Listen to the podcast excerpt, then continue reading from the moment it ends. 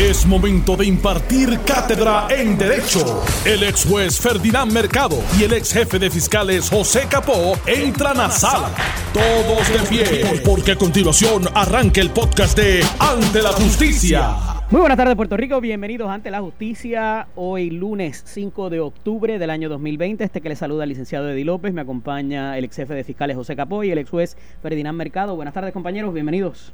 Muy buenas tardes, saludos a todos. Eddie, Ferdinand y a los amigos que nos escuchan, muy buenas tardes, bienvenidos a Ante la Justicia. ¿Cuál fue la película que viste anoche? Eh, Código da Vinci. Ave María, señor. Cada ¿La revisitaste? Cada vez que la veo saco algo, algo adicional que no vi en la primera ocasión. En términos de investigación y demás, ciertamente muy... Mira, un fin de semana bastante cargado de informaciones eh, y trasciende una... De mucha lluvia y cargado de información. También, también, ciertamente no, no fue el mejor, el mejor weather, ciertamente. Eh, pero hubo algo el viernes, quizás a mitad de mañana, que tenía que ver con otro de los nombramientos que envía la gobernadora luego de haber tenido el revés de eh, Osvaldo Soto eh, y también el de el alcalde de Ceiba y que un poco se complica aún más con este de el, el actual secretario de eh, corrección y rehabilitación, el licenciado Eduardo Rivera Juanatey, eh, de que no habían los votos. Y hubo una particularidad en uno de los titulares de Metro, no sé si fue un error refiriéndose al del alcalde de Ceiba o al del secretario de Asuntos Públicos, pero hablaba de que este nombramiento era ilegal. Yo debo asumir, Eddie, que debe ser el, del alcalde de Ceiba. Sí, era el del alcalde de Ceiba. la gobernadora no tenía facultad para nombrarlo, sino que había recomendado por la agencia, por varias, dos agencias, y pues la gobernadora aparentemente obvió ese requisito. Y en el caso de los nombramientos judiciales se solicita y de ahí el gobernador o la gobernadora escoge envía a la oficina de... Y quería particularizar esto porque hay bastantes nombramientos y bastantes plazas de jueces y de fiscales y de procuradores y de registradores de la propiedad que tienen que ver con nombramientos judiciales y quería quizás distinguirlo eh, y comenzar por ahí, ¿verdad? Aunque parezca básico, pero para las personas que no conocen, ¿cuál es la diferencia quizás entre cuando se denomina a un secretario, a una persona de la junta, de una junta particular? Eh, eh, y eso incluye obviamente los términos, incluye un montón de otras particularidades que tienen que ver con estos nombramientos que hace la gobernadora, cuáles se solicitan, cuáles no se solicitan, porque parecería que aquí hay algunos que la gobernadora ha designado que ni siquiera se han enterado las personas que les, que les designan. a mí me ha estado más raro todavía, Ferdinand y Eddie, amigo, que haya gente que ha sido nominada y, y si le damos por cierta las palabras del presidente de la comisión de nombramiento, que no ha sometido ni los documentos, sabiendo que ahí termina la sesión. A mí eso me ha llamado de manera de atención. Yo entiendo que, que el nominado no le interesa este, la nominación, aunque no le haya hecho público, ¿verdad? Pero no le interesa la nominación. O que le han adelantado que no tiene los votos y no quiere someterse directamente a un rechazo eh, por parte del Senado. Pero mira, hay, hay diferentes formas de, de realizar nombramientos. Uno, uno es porque solicitan y otras porque el gobernante quiere reclutar a unas personas en particular. Lo que no ocurre de ordinario es que tú nombres a una persona sin comunicárselo o sin consultárselo. Porque eh, pueden haber eh, cantidad de situaciones que impidan que esa persona eh, acceda aun cuando le pueda interesar, que acceda a ser nombrado. En este caso, pues ya habíamos augurado que iba a haber problemas con muchos de los nombramientos porque el término era demasiado apretado. Habíamos dicho que con toda probabilidad si se quería que estos nombramientos se vieran, pues había que convocar a otra sesión extraordinaria de tal manera que el Senado pudiese continuar la evaluación. Pero eso no se vislumbra aparentemente o no ha sucedido.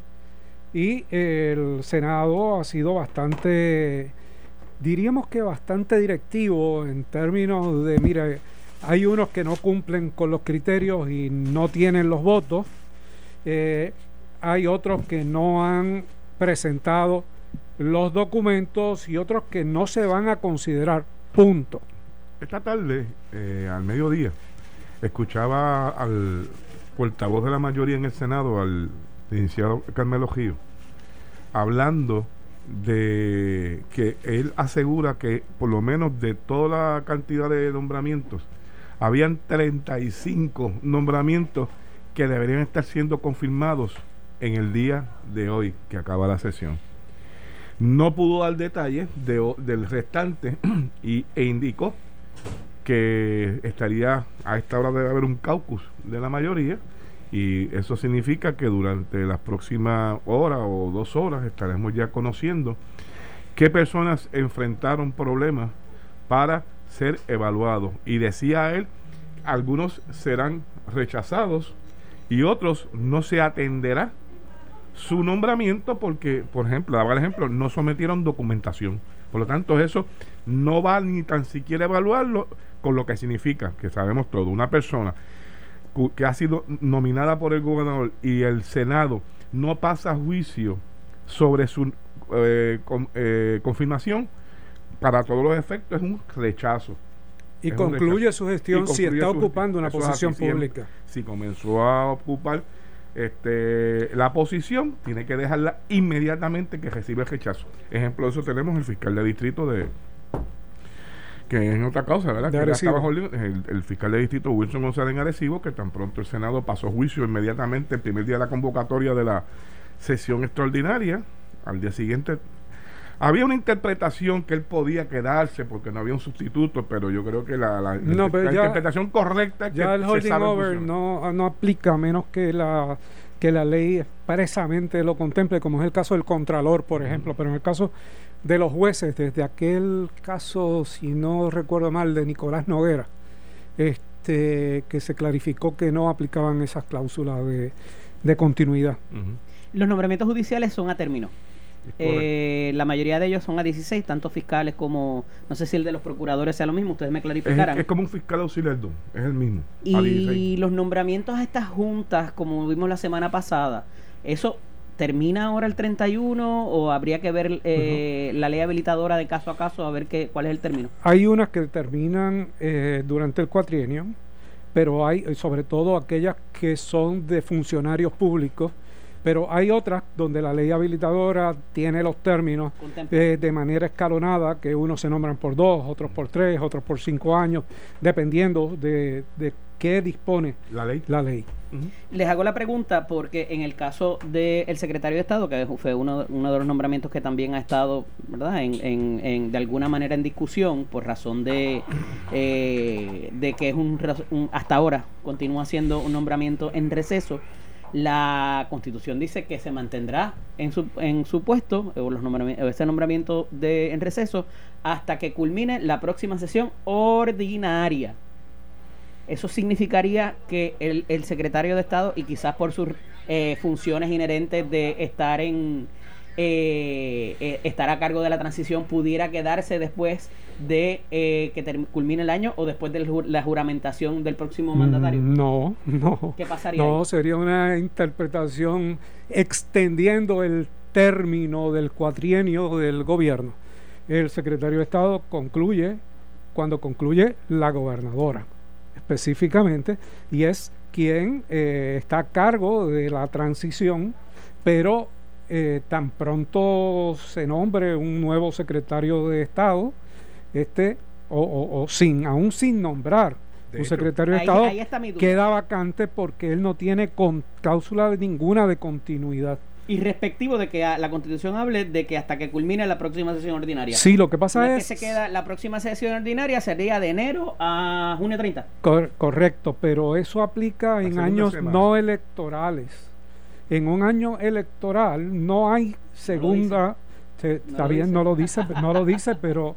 pero que, la que no lo, que no lo diga no significa que puedas extender el término en una nueva administración. Recuerda que el secretario de Estado, eh, aun cuando es el sucesor constitucional, es un nombramiento de confianza del nuevo gobernante.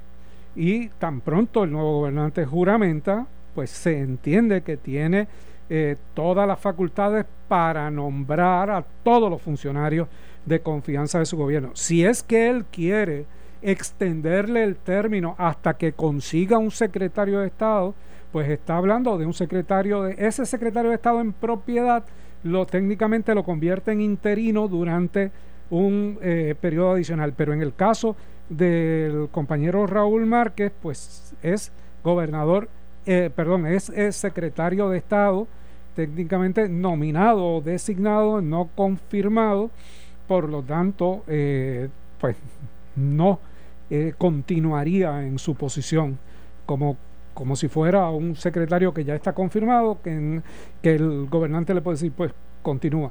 Aquí se necesitaría, es cuestión de interpretación, pero yo entiendo que se necesitaría una nueva eh, designación por parte del nuevo gobernante para que pudiera continuar en su cargo. Y a esos efectos, dos cosas. Eh, en el pasado, ¿verdad? Y cosas que ya se han determinado, si el gobernador o gobernadora que entre quisiera dejar a cualquier funcionario en su puesto, ¿eso violenta la prerrogativa del legislador para consejo y consentimiento?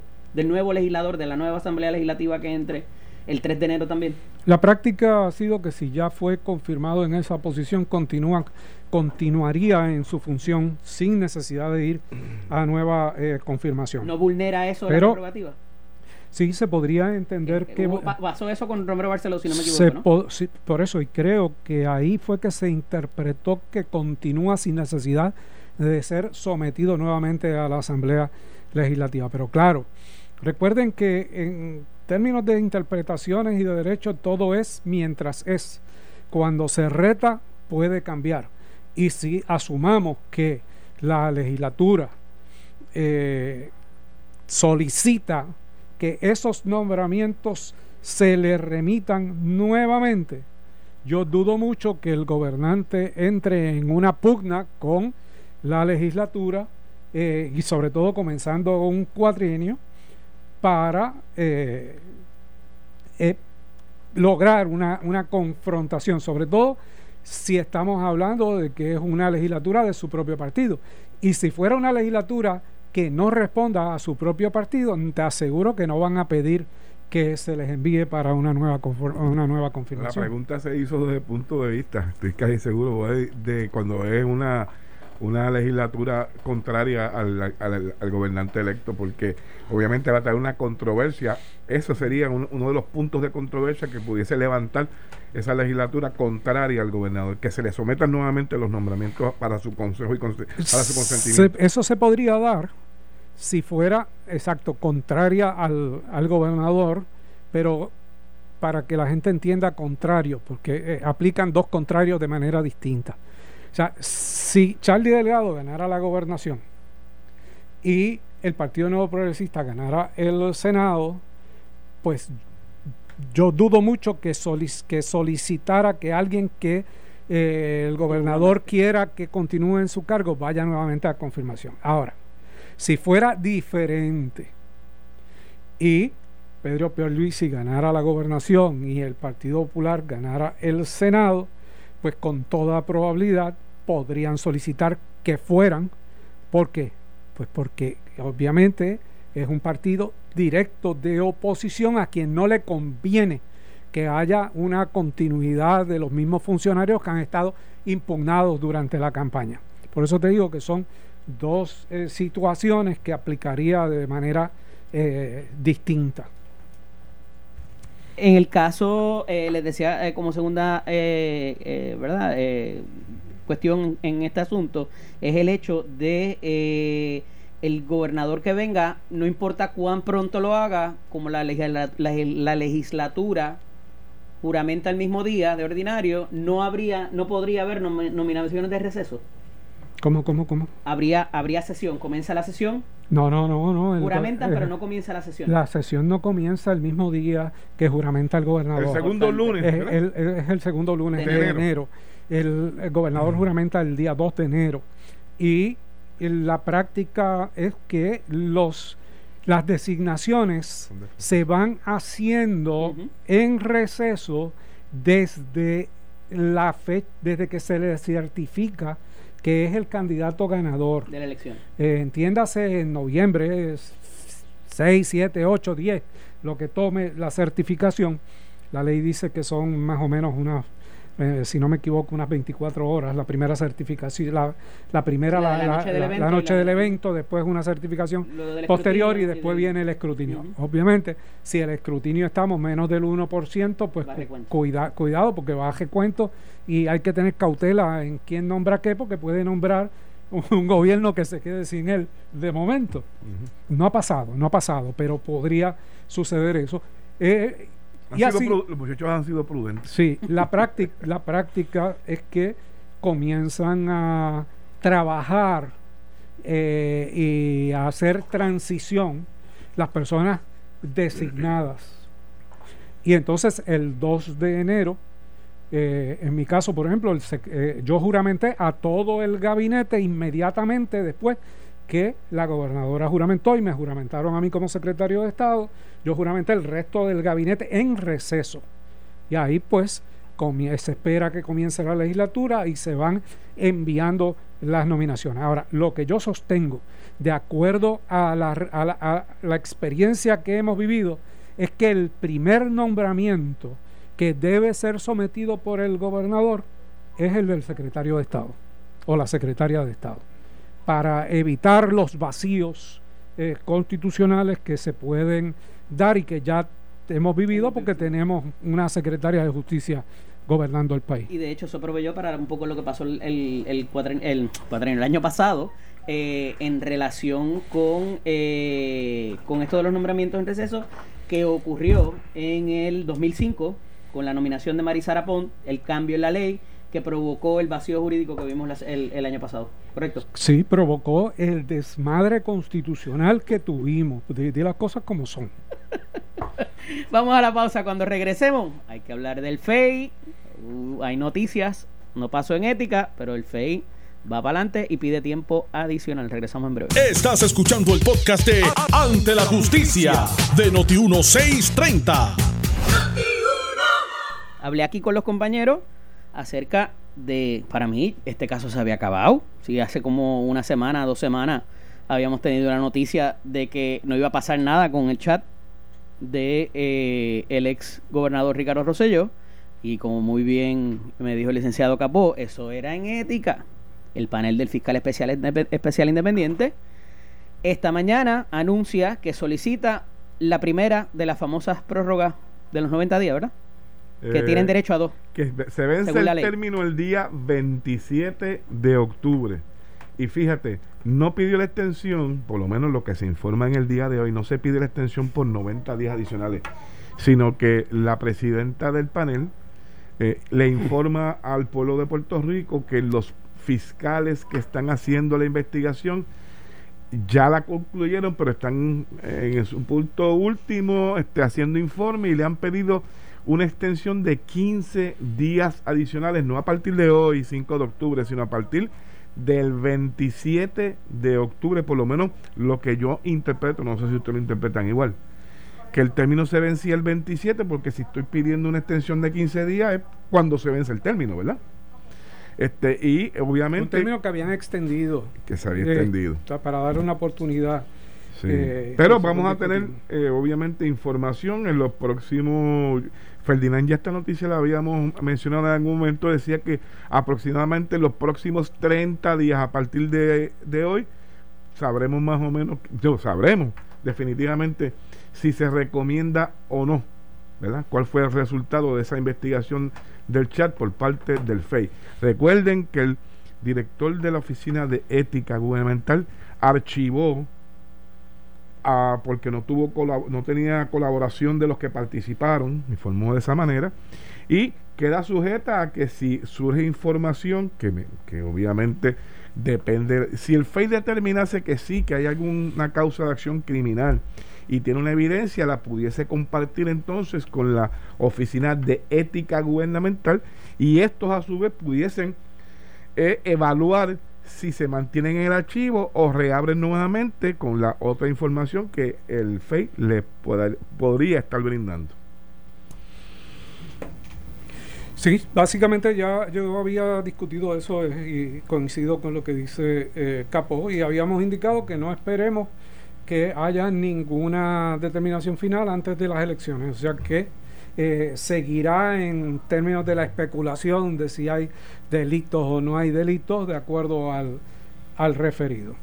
¿Qué va a pasar con aquella, aquella, aquel encargo que se le hizo a unos juristas bastante respetados por parte de la Cámara de Representantes, donde se detallaron eh, delitos y esa, ese informe se entregó? ¿Qué pudiera, pudiera eso eh, eh, utilizarse a nivel del, del panel? Bueno, yo creo que es parte del expediente y que debe estar en evaluación de la licenciada Crisanta González para eh, validar o no validar las eh, eh, el análisis que se hizo y que está no solo en ese informe de la Cámara, sino también en el del Colegio de Abogados. Claro, tenemos que recordar que fue una evaluación estrictamente de derecho de lo de, una interpretación de las posibles a base de lo que ellos los, grupos que evaluaron esto entendían que pudiese haberse cometido y había una resolución adicional de Denis Márquez, del representante. no estamos hablando que entrevistaron personas. Pero iba en ese sentido la de Denis Márquez también. Pero, sí, pero es la era en la identificación de las posibles violación. Yo me acuerdo que se hizo, se hizo una tablita, inclusive, con el número de los artículos, con la descripción, con la conducta desplegada. pero lo que te dice Capó es que, que, que eso hay que validar si efectivamente la prueba que tiene hasta ahora y que ha sido referida eh, valida esos delitos. De ahí ella podría eliminar 15 y dejar 10 o sencillamente sumar 25 más, dependiendo de la prueba de la prueba que tenga. y, ya lo veremos cuando finalmente rinda su informe. Recordemos que esto se utilizó en primera instancia para determinar si era causa suficiente para comenzar un proceso de residenciamiento contra el gobernador. Que no era para necesariamente provocar. No era para procesar, no era para procesar. Mira, eh, otra de los titulares estos interesantes que encuentra Capó en el fin de semana. Dice que proponen que feminicidios sean catalogados como asesinatos en primer grado. La aspirante al Senado, estos posts, yo no sé qué le está pasando a la página del, periódico El Vocero, pero la aspirante al Senado por el Distrito de Guajadilla, Migdalia González, propone enmendar el artículo 93 del Código Penal de Puerto Rico para definir el feminicidio y el transfemicidio como acciones que constituyan el delito de asesinato en primer grado. La aspirante del Partido Popular Democrático indicó en que los eventos recientes, como el secuestro y muerte violenta de la joven Rosimar Rodríguez en Toa Baja y de la joven transgénero Michelle Ramos Vargas en San Germán, solo son, son solo ejemplos tristes de una ola de violencia contra las mujeres que no se detiene en buena parte por, por falta de acción del gobierno para visibilizar y tratar las causas del problema. Actualmente la definición de asesinato, si no la han cambiado, requiere que haya premeditación, requiere que haya envenenamiento y que haya... Ah, eh, bueno, eh, eh, estás yéndote por lo que se conoce como el, asesinato estatutario o el Family Murder Rule y la definición de el asesinato. El asesinato se le quitó aquello de la deliberación que eh, a propósito y con conocimiento. O sea, con intención. Que, es con intención, exacto. Con, alevosía, premeditación y todos esos elementos. Todo lo que la fiscalía ponía en aquella, en aquella este, denuncia larga. que se le al jurado. Con, y con alma negra y destemplada, algo así. Sí, con el pero, menosprecio de la, de la vida humana. Eh, pero hago la diferencia porque, evidentemente, pues hay unas modificaciones y hay lo que es en inglés el manslaughter, ¿verdad? Eh, y, otras gradaciones eh, que no requeriría necesariamente la pena de el modo más grave que es la del asesinato en primer grado y que se define y tienen que ocurrir ciertas cosas que en el caso de que simple y sencillamente sea una mujer o una persona trans es lo que se estaría que eso se aplique simple y sencillamente porque la víctima quede en esa categoría aparte del conocimiento y a propósito, ¿verdad? Que vamos, vamos a empezar por digamos que empezar para que los amigos nos entiendan. El artículo 92 del Código Penal establece que el asesinato es dar muerte a un ser humano. A propósito, con conocimiento o temerariamente. Eso sustituye, como decíamos ahorita, aquella palabra que decían con premeditación, alevosía, ¿verdad? Eh, pues ahora son conceptos nuevos incorporados al código eh, y ese es el, asesinato que se puede cometer en primer grado y el mismo código, que es el artículo 93, da esos grados del delito en el cual se convierte en uno de primer grado. ¿Verdad? Eh, ¿Qué lo hace en primer grado? Si es eh, si ese asesinato con conocimiento y a propósito media el veneno, el acechar la víctima, torturarla.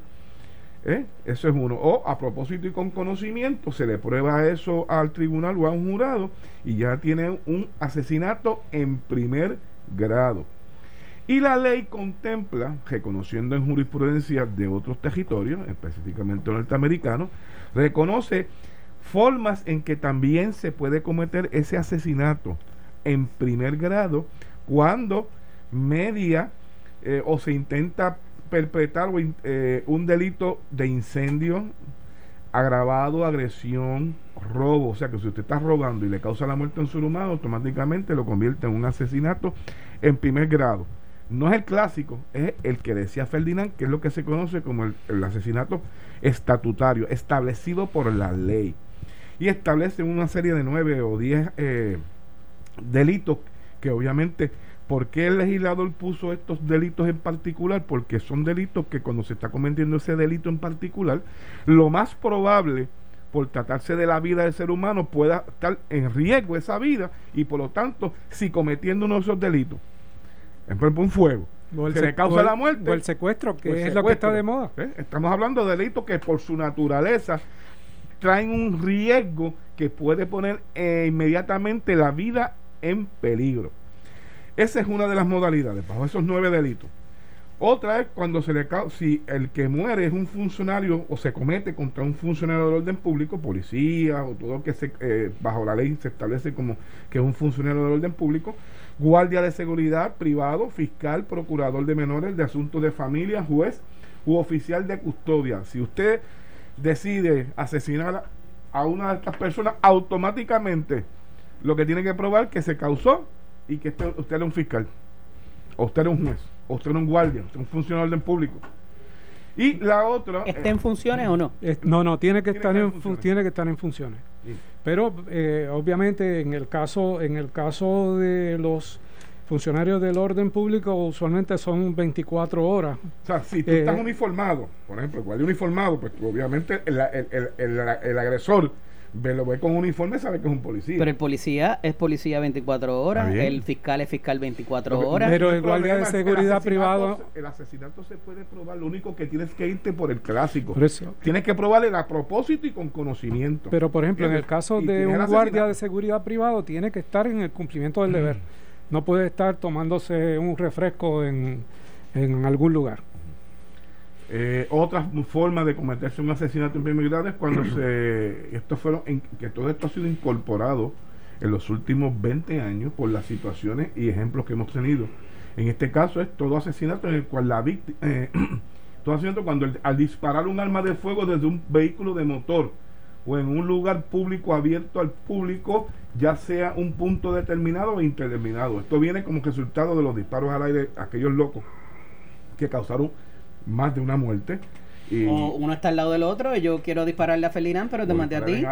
Este se transfiere la intención, decían en la escuela. sí, sí, se transfiere. Este, esto porque había un vacío realmente en cuanto a si dispararon a la, si era intención de, si era intención de matarte o no aquí es si disparaste a donde hayas disparado y causaste la muerte de un ser humano no importa si tuviste la intención de matarlo porque lo que ha dicho Capó es que hay que, que, se incluye y se prueba el delito base y al, al probar que se dio desde ese delito base, sea el robo, sea el disparo, sea el secuestro, y murió un ser humano, pues tú no tienes que probar que, la persona tenía la intención de matar a ese ser humano.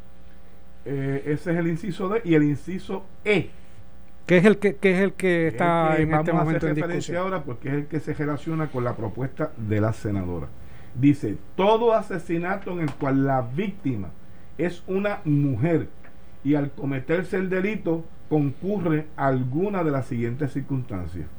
sea, que la base es que sea una mujer la que sea la víctima. Que sea una mujer, no que se sienta mujer ni que se haya vestido como mujer, porque las interpretaciones del código se dan de manera restrictiva.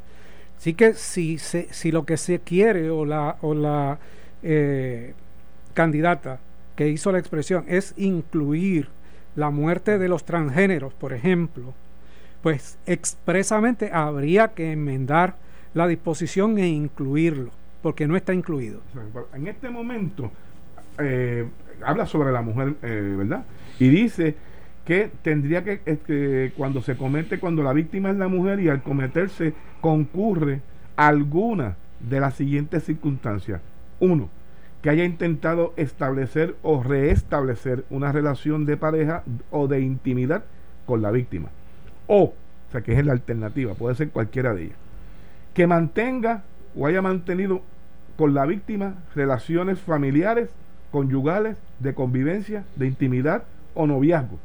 O, la número tres, que sea el resultado de la reiterada violencia en contra de la víctima. ¿Verdad? O sea, la propuesta de la senadora, como bien señala Ferdinand, o sea, esa propuesta es, parte de, la idea de la senadora, ya está plasmada en el código. Yo lo que asumo es que no importa las circunstancias. Que ampliarlas y las circunstancias. Es correcto. Que la, la, propuesta de la senadora llevaría eliminar el inciso 1, 2, 3 de la letra E, para los efectos que no importa, bajo la relación y la, eh, no hay que establecer ninguna circunstancia, basta con que sea una mujer o transgénero, ¿verdad? Ya se comete el asesinato en primer grado. O sea que tendría que eliminarse estos tres, estos tres incisos y añadir lo de trans, lo de transgénero, ¿verdad? Eso va a traer mucha discusión, porque se siguen haciendo clasificaciones en, en el artículo 93 eh, y obviamente no, no dudo, no dudo. No, no, y va a ser una, discusión, una discusión. Va a ser una discusión por para los hombres hay que matarlo mientras en la sociedad siguen ocurriendo asesinatos, para el hombre hay que probarle todo el propósito y con conocimiento o una de estas modalidades, mientras que a la mujer no, ¿verdad? Que eso puede estar en una clasificación sospechosa, que era lo que yo le comentaba a los compañeros durante el fin de semana, ¿verdad? Si bien es cierto, es una buena intención, ¿verdad? Pero licenciado, ¿usted no se ha enterado? Hay una alerta y una emergencia. Porque las que están matando son las mujeres. Pero, ¿Cuántos hombres matan en este país y cuántas mujeres? Pero lo, que te, lo que te dice Capó y lo que te quiero decir yo es que eh, está incluido, solamente que eh, está con una circunstancia. Si lo que se quiere es proteger a la mujer y eliminar las circunstancias, pues es mucho más fácil que la inclusión, por ejemplo, del transgénero, que tiene que hacerse en un inciso adicional. ¿Por qué? Porque se presta a los planteamientos. Ah, pero ¿por qué el transgénero sí, el bisexual no? Por ejemplo. Exacto.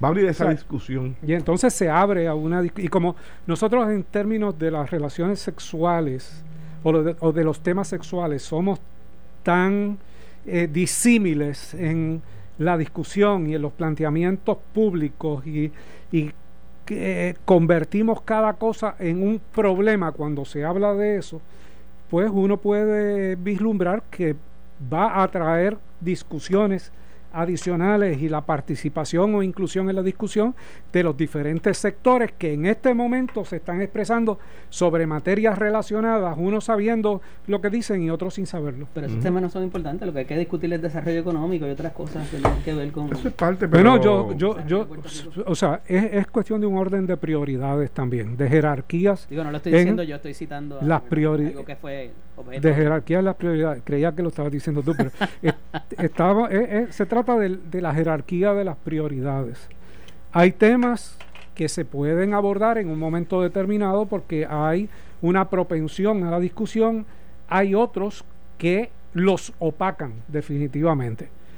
Y si nos referimos a la cuestión de los últimos días y los 28 días que faltan para las elecciones, pues mira, ningún tema va a primar realmente sobre otro en estos 28 días, porque todos los temas van a tratar de que sean igualmente importantes y se discutan dependiendo de quién los plantee. Mira, servicio público a los compañeros el sábado, me puse a chequear a ver cómo se acababa mi trienio y obviamente pues tenía créditos de educación continua por cumplir. Hay muchas alternativas que se pueden hacer en línea. Eh, utilicé una que es abogado actualizado, ¿verdad? Les doy el porque la verdad que el servicio fue excelente, el precio estaba bastante fair y lo, puedes accesar a cualquier hora. Y tomé unos cursitos ahí, el de los de los créditos de ética que siempre se quedan para el final y otros de generales de litigación y de y de tomé, uno eh, que no lo he terminado todavía que tiene que ver con la, la litigación laboral dentro del procedimiento sumario. Muy interesante. Microjuris también tiene, tiene buenos cursos. Y a propósito, salió. Eh, me no hay excusa para cumplir. Porque no, no, definitivo. Y me lo envió Capó, y tal vez debamos abordarlo en algún momento.